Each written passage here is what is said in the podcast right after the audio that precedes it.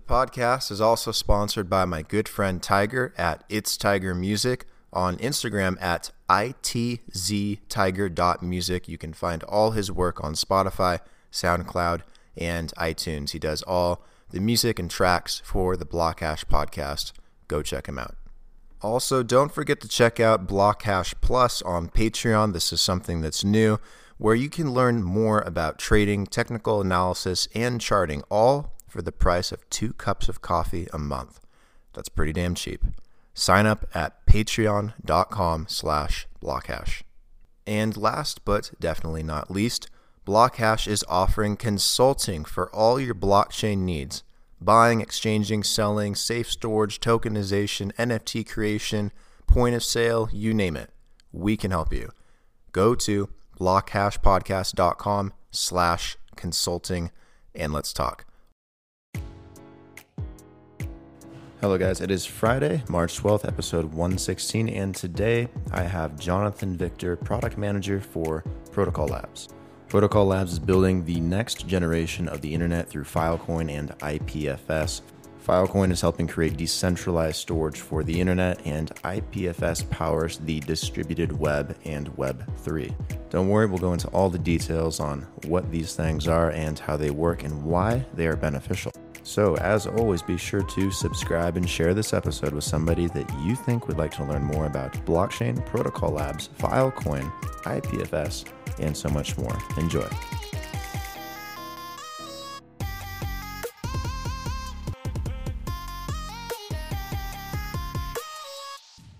All right, John, Jonathan, welcome to the podcast. How you doing? Doing all right. Thank you for having me. Where are you based? Uh, I'm based out of New York in uh, Brooklyn. Oh, cool, cool. I think you might be the first person I've had on the podcast that's actually based out of New York. So there's a first. Oh, nice. All right, where, where are you? I'm based in uh, Medellin, Colombia, right now. I, I live here like half half the year, so but it's always nice here, so I don't want to ever leave. yeah, uh, I'm staring at a couple inches of snow, so I'm a little bit jealous. yeah, is it is it still snowy up there? What, what's the weather like? Uh, I mean, today's actually been quite nice, but I still have some lingering stuff right on the, the roof right next to me. So, oh, jeez. yeah. yeah, I heard the U.S. got hit pretty hard with that whole winter front that came in, so I wasn't sure what New York was like. I mean, thankfully, I think New York is generally pretty good. Uh, I think Texas really got a rough go uh, just because they're not so used to it. But yeah. yeah, yeah. I felt bad for Texas. I, they don't know what snow looks like. So when I saw the, the photos and videos, I was like, shit, they're going to have a hard time dealing with that. Yeah. Anyways, tell me a little bit about uh, yourself and your background. Like, you know, how did you come to work at Filecoin? Like, how did you actually just get into the industry in general? Like, um, what was your path to get to where you are now? Yeah, uh, I think I probably have a slightly non-standard one, I guess, for Web3. Um, so I actually came into the Web3 space from outside of Web3. I was doing something more akin to big data consulting. Um, so back in 2016, um, I was working for this company. I was doing a lot of shuttle routes uh, for this consulting type gig. And on those flights, I would listen to talks, I would read white papers.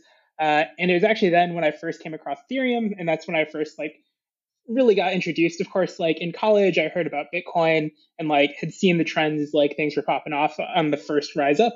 Um, mm-hmm. But yeah, uh, really, Ethereum was the first thing that really grabbed my attention. Uh, where I listened to a talk from Gavin Wood. Uh, I think it was from the first DevCon where he was talking about Ethereum as the global supercomputer, and I couldn't fully grok all the ways it could be used, uh, but it felt like there was something novel and interesting. Uh, so I think his talk was super successful. Um, and so it actually sparked the curiosity, and that's how I ended up starting to do a little bit more digging around things adjacent to the blockchain space as well. Um, and that's actually when I first came across the IPFS white paper. Um, and based on that, I ended up pulling on that thread, uh, listening to more talks from Juan, uh, and really just starting to think about what would a decentralized uh, internet actually look like. Um, mm-hmm. And then, so from there, uh, honestly, it sort of lay dormant. It was something I was like, just sort of as a hobby, like keeping an eye on. Um, and then a couple years ago uh, was when I actually decided to make the leap. Uh, I got to a point where I was tired of all the flights and the travel. And I thought if I want to work on something super impactful and moonshotty, it was the time to make the leap. Um, I actually only applied to Protocol Labs because I thought both from IPFS and that side of things for distributed web, as well as uh, the things we're working on with Filecoin, uh, both were super compelling. Um, but yeah, I mean, for me, it was a bit of a wandering path and a lot of time spent uh, really just reading up and trying to build my own conviction. Nice. What What about Ethereum? You know, piqued your interest and got you interested in the space. I know you mentioned like the fact that it could be like this global, you know, supercomputer, this global decentralized supercomputer, I guess. Um, but was it like just that fact, or like all the things you could do on Ethereum, or like because it was at a very early time back then? Yeah, and I think that's what was exciting and interesting to me. Uh, and I think it was an evolving thing as well. Uh, like when I first heard, uh, I think he called it a global singleton in that talk. Uh, at the time, I was trying to grok, like, so what would you do with this computer that is running everywhere, but also is just super slow? Uh, and so that was the thing that got super, for me at least, I was just trying to figure out how it could be used. And then following there was the whole wave of ICOs. Uh, I think the first interesting aspect though was like the DAO. Uh, granted, there was the hack, um, but this idea that you could have programs that are running that were uncensorable, uh, and so long as one of these machines was running and you could have consensus still, you could still have this program execute. Um, and I, I, think to me, like the thing that sort of became clear after is a lot of these problems uh, around the actual performance really came down to like research questions. And the bet that you're sort of taking is like, can you improve the technology in a way that enables it to scale, to process more, and uh, really uh, enable more applications on top? Uh, and I think like quite clearly we've seen massive ramps. Uh, both, I mean, inside of the Ethereum ecosystem, but also on other sides with other uh, protocols and taking different approaches for consensus. Um, and so, yeah, I, I, mean, truly, it was just this idea of like, what would you do if you have something novel uh, that sort of inverts the paradigm of how things work. Um, I think, like, truthfully, I mean, not to hop too far ahead, I think it's like one of the things that's really, really interesting with like Filecoin as well, um, where when you think about storage in a traditional context of like you store stuff uh, with an entity, uh, I think just comparing traditional storage to decentralized storage, um, like there's a lot of ways in which decentralized storage can come across as being more inefficient, where uh, you have all this additional overhead that you're working through, uh, but it gives you these unique properties that you don't have in a traditional context. Uh, and like with those unique properties means that there's functionality that just can't exist in like a Web 2 type world. Uh, and I, I, think that's the part that gets really exciting when it's like once you have that little hook, the, the only question is like, can you expand it and how far can you expand it? Yeah, o- overall, I think mm-hmm. to get back to the original thing, uh, yeah. So for Ethereum, it was really just this idea that there's like a novel feature, and the question just being how can you use that feature in interesting ways? And like the explosion of DeFi, now NFTs, uh, I, I think we're seeing more and more, and I think the patterns are becoming more obvious as well. Of once you have this like universally universally accessible uh, set of information, uh, what can you do? And like looking at like NFTs is even like a use case of that as well. Um, right now, we're looking at like digital art, uh, and I think there's something really fascinating about this idea of digital scarcity. But thinking even broader and like further away from that, there's something interesting about like the idea of provenance. Uh, and you think mm-hmm. about like artists being able to have secondary transactions that flow back to themselves. You start thinking about what happens even in like the far future if you can get like full corporations to like buy into this as well like the idea of like an NFT Pokemon, like in Pokemon Yellow that like you grew up mm-hmm. playing, mm-hmm. you have this Pikachu that you grew up in, like you can then have it be like a Tamagotchi, like in your phone. And like if you make trades because you got a shiny Pokemon, like that actually has monetary value. Um, or even if you think uh, further than that, um, with like different like files uh, and like experiences that you could build, you could build like digital worlds. Um, I think w- what's interesting is just these like novel primitives give you the ability to do things that just can't exist in like normal contexts, um, mm-hmm. which allows you to think about the world in a different paradigm. Yeah, it almost feels like the people that are building this stuff today are like taking their inspiration from like things that they experienced when they were kids, you know, like Pokemon cards and video games and stuff like that, and then applying it to blockchains. I see so many of the initial use cases uh, that are like very similar to that, like trading cards and digital collectibles and stuff like that. So it's a, definitely been an interesting driving point for Ethereum and, and other blockchains. I mean, a thing that I, I, think we see it with like NBA Top Shot taking off the way that it has but I think it's only a matter of time till like uh, I guess like more normal like Web two companies start realizing like what does it mean if like your so like if uh, Nintendo or I forgot who makes Magic the Gathering like when they realize that they have this like cultural asset uh, that like all secondary transactions they can get like some slice of uh, it totally changes like how you think about monetizing that content it's no longer about oh i need to like get licensing fees and like whatever else the thing that you want is like to increase as much utility of the asset itself you want it to show up wherever it can uh, and so yeah uh, like I, I think there's a lot of really interesting aspects to this which I don't know. I mean, it's fun to be like working on something that's like in the vanguard of like what could change. Right. Yeah, I can feel your passion for it. I have the same passion. um, yeah, does Protocol Labs have like, you know, potential plans to do something other than just Filecoin where they could get into NFTs or is that like talked about or is that private? Yeah, I mean, so high level, I think Filecoin does storage. So for your listeners who may may or may not know, Filecoin mm-hmm. answers a specific well, uh, I'll define this by using IPFS as a reference, but we can talk about IPFS too if folks aren't familiar. Um, Filecoin answers a specific question that IPFS raises, which is uh, if you have a network where you can reference things by content, IPFS says so long as the network has that content, uh, it will find it for you because it does it in this decentralized or like distributed way. Uh, and what Filecoin answers is it says, how do you guarantee that that content is on a network? So if you want to make sure that that content is accessible, uh, like Filecoin lets you pay someone to say like store n number of copies, and there's like cryptographic proofs that n number of copies have been created, as well as uh, store it for this amount of time. And for that amount of time, the person who's providing the storage will provide proofs. Uh, and I think that's like the first primitive inside of like the Filecoin ecosystem. But of course, it's mm-hmm. like one of many that could be built. And I think one of the things that's really interesting when you think about uh, a decentralized cloud versus like a traditional cloud is all of the Web3 has these additional primitives that can be built on top. So like for us, you can imagine like oracles and like financial services that would be built on top. Um, you can imagine even more complex like actors for us, which are sort of like uh, contracts in Ethereum. But you can imagine more and more of these services that enable functionality that just can't exist. Uh, and it's being done in an open source way. And you have these open source APIs. And so like the rate of increase is the rate of the growth of our community uh, versus like the rate of growth of Amazon or like Google, which like granted quite large and quite fast, but like I think it's like uh, would you fight uh, one duck-sized horse or a thousand horse-sized ducks or whatever? Um, yeah, or they got the numbers backwards there, but yeah, um, I, I, think there's there's a lot of like opportunity there for us as well. Um, so I think for, with regards to NFTs, I think the way that we think about this is we're trying to build the right pathways that make it really easy for people to develop and I think there's actually a quite natural home for things like NFTs on Filecoin. Um, right now, like many folks who are building NFTs in the space, I think like the evolution was first mint your NFT and like associate it with like a Dropbox or like a Google Drive or whatever else. Uh, the next evolution was like, okay, recognizing that the underlying asset might change and that could be quite bad if you've just shelled out like a thousand bucks for like whatever collectible, and so use an mm-hmm. IPFS hash instead. Uh, and I think IPFS uh, gives you like these nice guarantees because you have like a like a content fingerprint of like the data itself.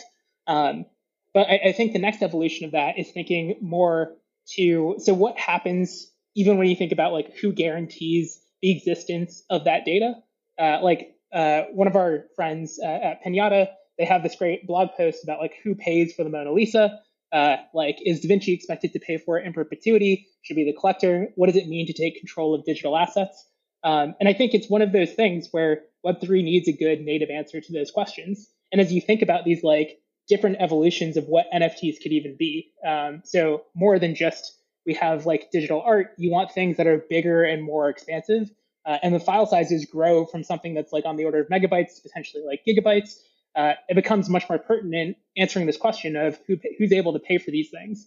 And like in an S3 type world, like you can't just have like someone transfer all the credit cards or whatever else. Um, you want to have a native way that this can just be either paid for by the protocol or you can have it be like seamlessly transitioned to who takes over ownership of that payment process.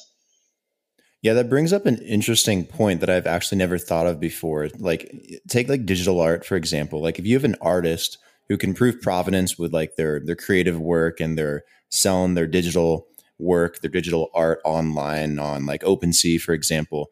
What happens when that artist passes away? Like when they're like no longer here? Like God forbid, like like Beeple dies, but like his secondary sales for like the rest of um, the rest of time, like with all his art, like is it just going to keep going to that same address that no one's going to be able to access? Is there a way to like to pass that on? Like, I feel like there's like an interesting issue there too that hasn't been addressed. Yeah, that that's a great point. I hadn't thought about what happens when people pass away. Um, I think, I mean, hopefully, if people's got it set up correctly, he's got like a multi sig, he's got like some plans for his family to be able to recover his accounts. Um, but yeah, I mean, we're like there. There's a lot of new questions, and I think this is what kind of is exciting about being in a new space. Is like not a ton of definition on these things. I think people will learn best practices as they go. Uh, and I think part of it is expanding the frontier of what are people able to do, building out new primitives, making sure people are thinking about the right ways of doing things, and so on. How, how does the, the, decentralized storage actually work though? Like I know it's like Filecoin works on top of IPFS, but like IPFS, from my understanding, it's just a decentralized uh, storage network, correct? So that where you can access certain information, like because I've used it before um, to like you know recall images or like website data and stuff like that. But like, how does it work, like in a nutshell, for those that don't understand out there that are listening? So when you when you have when you're using IPFS, uh, you can run on Node, or you can pay someone to run a node for you, or you can do it in your browser as well.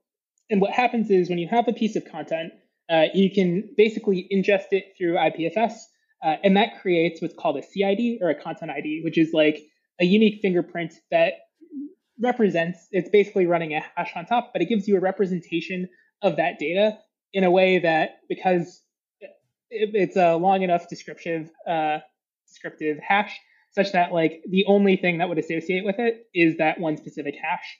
Um, that becomes the way that the con- the network actually uh, uh, identifies the content. So mm-hmm. if you're storing it and someone else, like if you want to take a file that I've already added to IPFS, you could go to IPFS colon slash slash and you could request that hash. And then your node will start requesting around the nodes around it to try to find uh, the content that I have. And so it's using the DHT, a distributed hash table, uh, to query around to find the copy of the data that's there.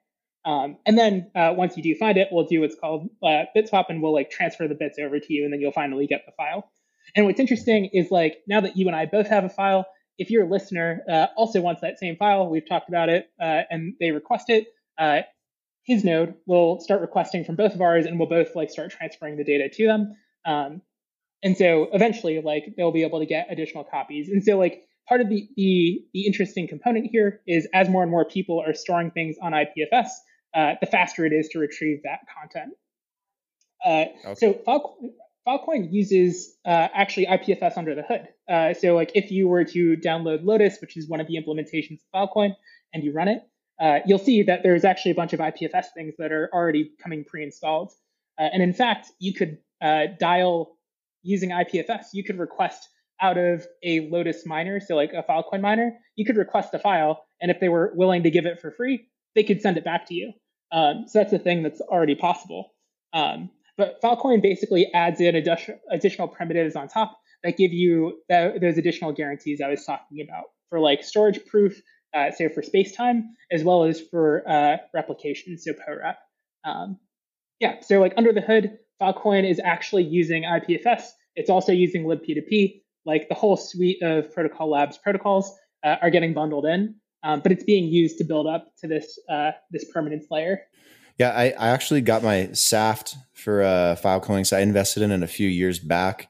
Um, so it finally started unlocking this fall, and I got all this Filecoin now. Like, what can I use it for? Like, how do I use my Filecoin, or like, what's the the best way to use it? Yeah, that's a great question.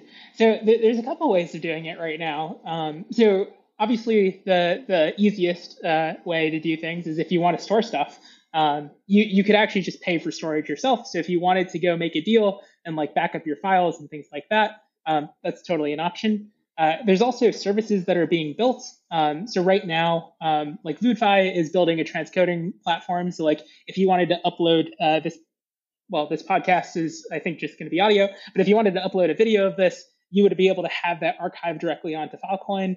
Um, mm-hmm. So there, there's like a number of different applications. Like Valist is another team. They're building uh, basically like a distributed package manager that uses IPFS and Filecoin. Um, so there are services that you could use to pay for it. You can also help support miners. So part of the Filecoin protocol uh, requires miners to put up collateral. Um, so like you storing things uh, as part of like the economic model of Filecoin, um, miners provide collateral so that there's like economic penalties if they don't actually provide the services that uh, services that they're expected to. Um, so you, as an investor of Filecoin, you can provide loans uh, to the miners. Uh, they'll be earning block rewards, so there's a guarantee like income stream coming back so long as they're a good counterparty, um, and you can earn a return that way. Um, there's teams that are actually setting up uh, full ecosystem funds. So Fenbushi, uh, which is a venture capital firm in China, uh, they've actually set up, uh, I think it's the first, like Filecoin denominated investment fund for other folks in our ecosystem. So yeah, th- there's a few options there. I also saw that you guys can monetize like your hard drive space. Like when you guys say that, like, is it like I download like a Chrome extension and I use like my max extra hard drive space, or is it similar to like proof of work mining where I have to go buy hard drives to like do this.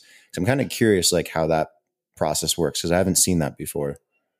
Yeah, so I think it's probably harder to do that uh, right now. So there's uh-huh. various components of Filecoin that I think are probably worth calling out. So there's the storage half of the market, uh, which is what exists today, and that requires pretty intense compute uh, in order to like participate. Um, but there, there's other parts that are lighter. So like a retrieval market uh, and like helping build out those components. Uh, it's those are the places where you might be able to do uh, a little more with just like a standard computer.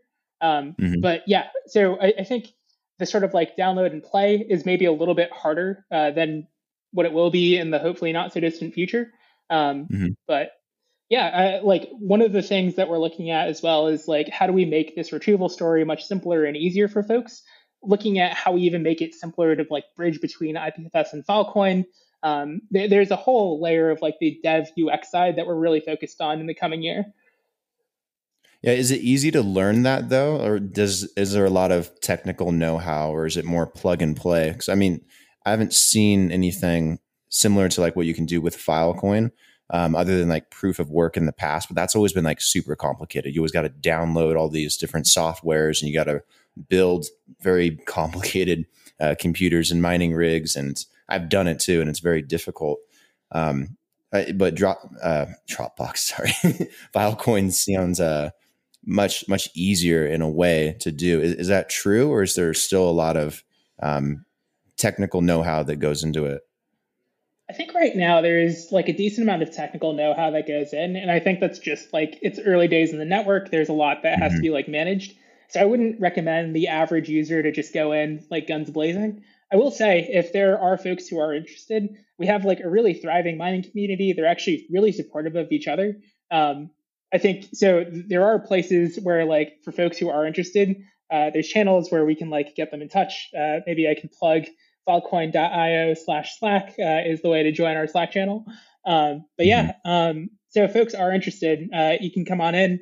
Uh, there's plenty of folks who can help you get started. Is it expensive to use the network to store something like compared to like Dropbox or Google Drive or something like that? Like if I had a video or a photo or something like that that I wanted to store on the network, is that going to cost a bunch of money to do that or is that relatively inexpensive?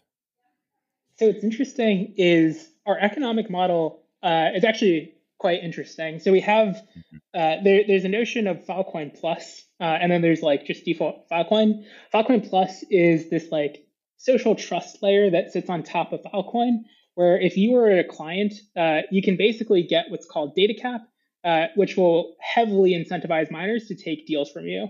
Data cap isn't like Filecoin. It's not like something you can go to an exchange and just buy.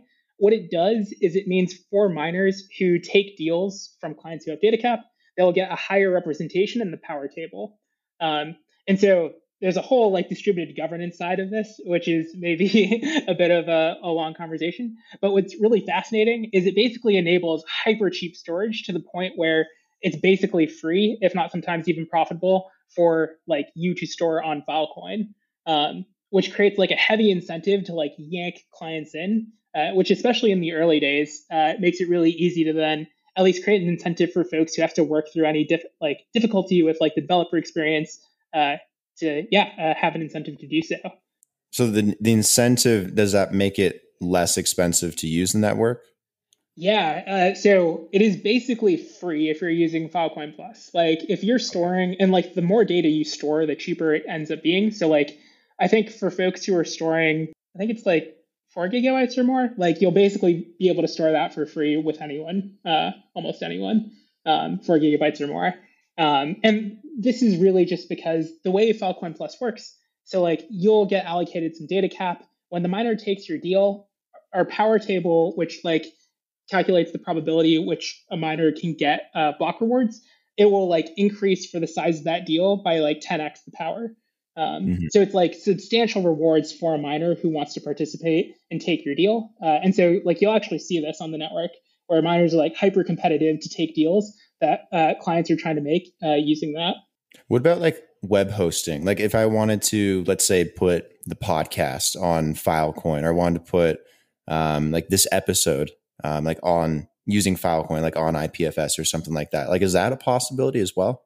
100%. Yeah, and there's teams that have already made this really easy to do. Uh, so mm-hmm. Fleek actually just launched. So Fleek uh, enables uh, hosting on IPFS. They just unlo- uh, unleashed uh, Space Daemon, which actually will do backups to Filecoin as well. Um, so if you wanted to put things on IPFS and then have it get pushed into a permanence layer as well, uh, they would do that on your behalf uh, and they'll give you like the CID. So if you want to retrieve it, port yourself, you could do that as well.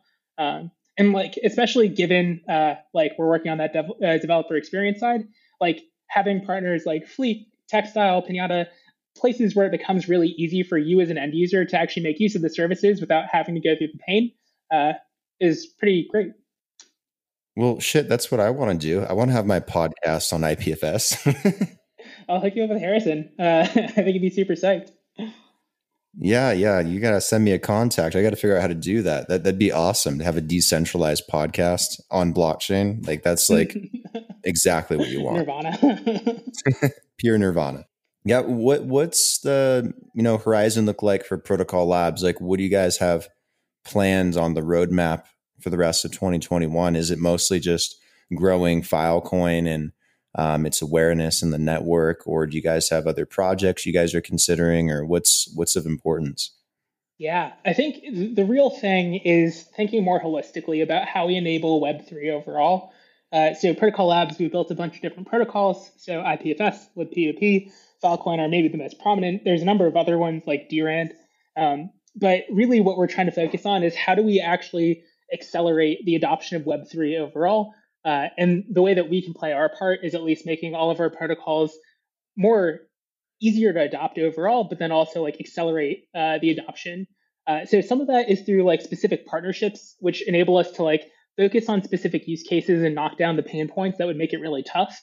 So a good example is we've been working with uh, the USC Shoah Foundation.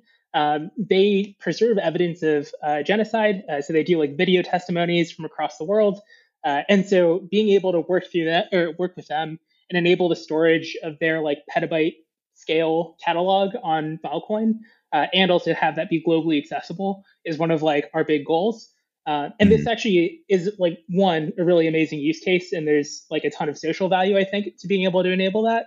But two, it lets us focus on edge cases that really push the limits of our technology and figure out how we make that really scalable for in the future, if we want enterprises to be able to like onboard, what does it take to get like petabyte scale uh, onboarding? Um, on top of that, we're looking at other use cases as well that sort of fit uh, different molds, but also highly important. So looking at uh, especially uh, between like that IPFS and Filecoin uh, Filecoin pathway, how we make that super slippery so that folks who are already using IPFS, uh, but having to like potentially not be able to get fully like that last mile of like we want like an archived copy. We want to guarantee that even if like everything blew up there's at least like some way i can retrieve my data. We want that to be always like possible um, so making that really really well well uh, paved as a path. Growing the network like one of the things that we've been really fortunate uh, with is so far we've seen like really strong adoption. So we have teams that are actually working on different parts of this problem even without us. Um, I know there's a number of folks uh, in China who are working on the BD side, uh, working with like other Web two companies to find use cases where they can like onboard folks as well. Uh, we have folks in Australia who are working with like universities. So th- there's some really exciting momentum that's already happening. So we're just like one of the pieces in this ecosystem, and like the network itself is growing massively. I think last month it crossed like three exabytes of storage, and we're growing at about a petabyte a day. So really, this is all about like how do we make those entry points easier uh, for folks to keep building. Yeah, when you say strong growth, are you referring to just like individuals that want to use Filecoin in the network um, and people in the community, or are you guys getting interest from like enterprises and bigger corporations that might want to use that instead of uh, like Google or something like that for decentralized storage? I think it's the full spectrum. Uh, I mean, like definitely a ton of like just like individual, like both hobbyists, but also people who are just like strongly passionate. Um, but I think the thing that's been surprising is like the amount of like uh, institutional uh, interest as well. Of course, like new technologies, I think it's the same thing that happened when people were first moving to the cloud. Uh, I think so. There's like a decent amount of like due diligence and things, but I think the number of folks who are who have like expressed interest in wanting to like examine like how could they make this work for their stack is like quite compelling. Yeah, is what's com- most compelling to uh, to these enterprises, to these uh, institutions that you know show interest? Is it just the fact that it's cheaper, that's faster? Is it the entire grocery cart, or? Yeah, I, I think you're going to get a different answer from different folks. Uh, so mm-hmm. one set of folks, I think there's a strong draw to the idea of like anti-lock-in. Um, so being open source and like essentially what we're creating is like a two-sided marketplace, right? Like you have one side is like your clients, one side is the miners. Uh, but what it also means is that you aren't necessarily locked into like a specific provider.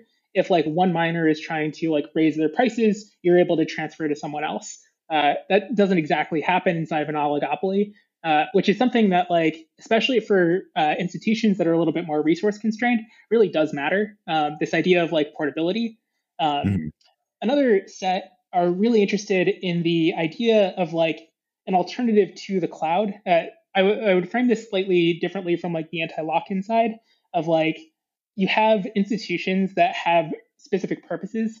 Um, so like museums uh, that some have more resources than others, but like have a strong cultural alignment with other ones. So like I won't use exact names, but I'll like create uh, like hypothetical examples here. Like you can imagine a museum in New York that has a much higher uh, amounts of like capital available. They've already invested in like infrastructures that they already can do their own digital preservation.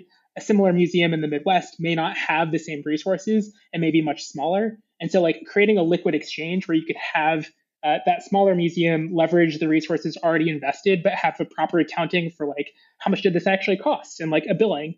Um, mm-hmm. This is actually something that was tried in the U.S. Uh, there was the digital uh, public network. Uh, this is the DPN. Uh, this was between like libraries and universities. And the thing that ended up falling apart or causing it to fall apart was like the economic model was totally busted. Um, and that's pretty difficult, like coming up with a way to do this in a decentralized fashion. Um, and like the thing that we sort of get for free is like this entire protocol is built to sort of like enable that by default. Um, and like for people who are providing storage to the network, they can determine like what are the rates that they want to have. Um, the network itself is compensating people for storing on the network because there's block rewards for providing security and consensus. Um, so overall, I think it's like a mixture of this like anti-lock-in side. There's a mixture of like the cost side. There's this uh, other thing of like this universal interface between like like-minded uh, organizations.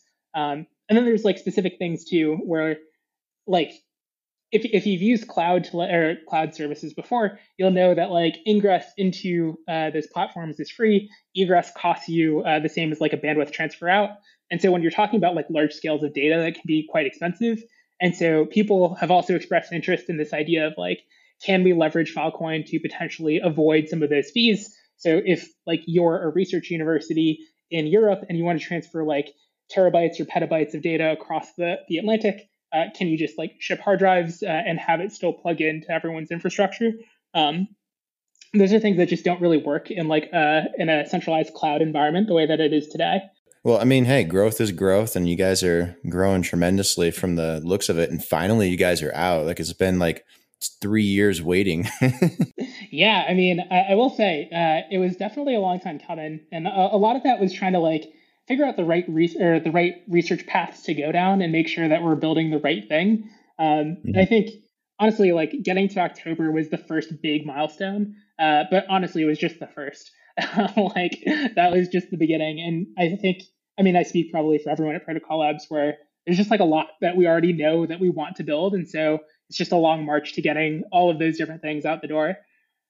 Well, hey, you guys are finally here and it's exciting too. Now you get to see your product in action and get to see it grow in real time versus just on paper. So um, it's interesting. We're gonna we're gonna see where it goes. Um, and your community, before we wrap up, where are they based mostly? You guys have like a channel on Discord or Telegram or something more official, or like where can people go to like really follow all the details with Filecoin and IPFS and Protocol Labs and the whole umbrella? Yeah. Yeah, so for Filecoin, uh, right now, Filecoin or Slack channel is probably the best.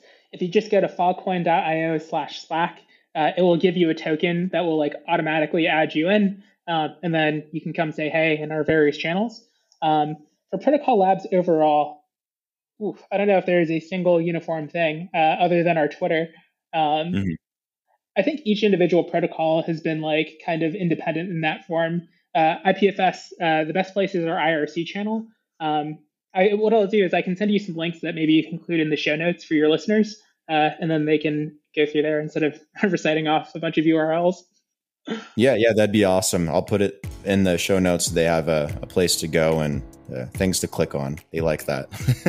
Anyways, uh, John, thanks for taking the time to come on. Really appreciate uh, your time and everything to talk about Protocol Labs, Filecoin, IPFS, uh, the whole gamut. Um, and I think everyone will definitely appreciate um, all the insight too. So thank you. Yeah, of course. Thank you. Of course. Stay healthy, stay safe, and talk to you soon.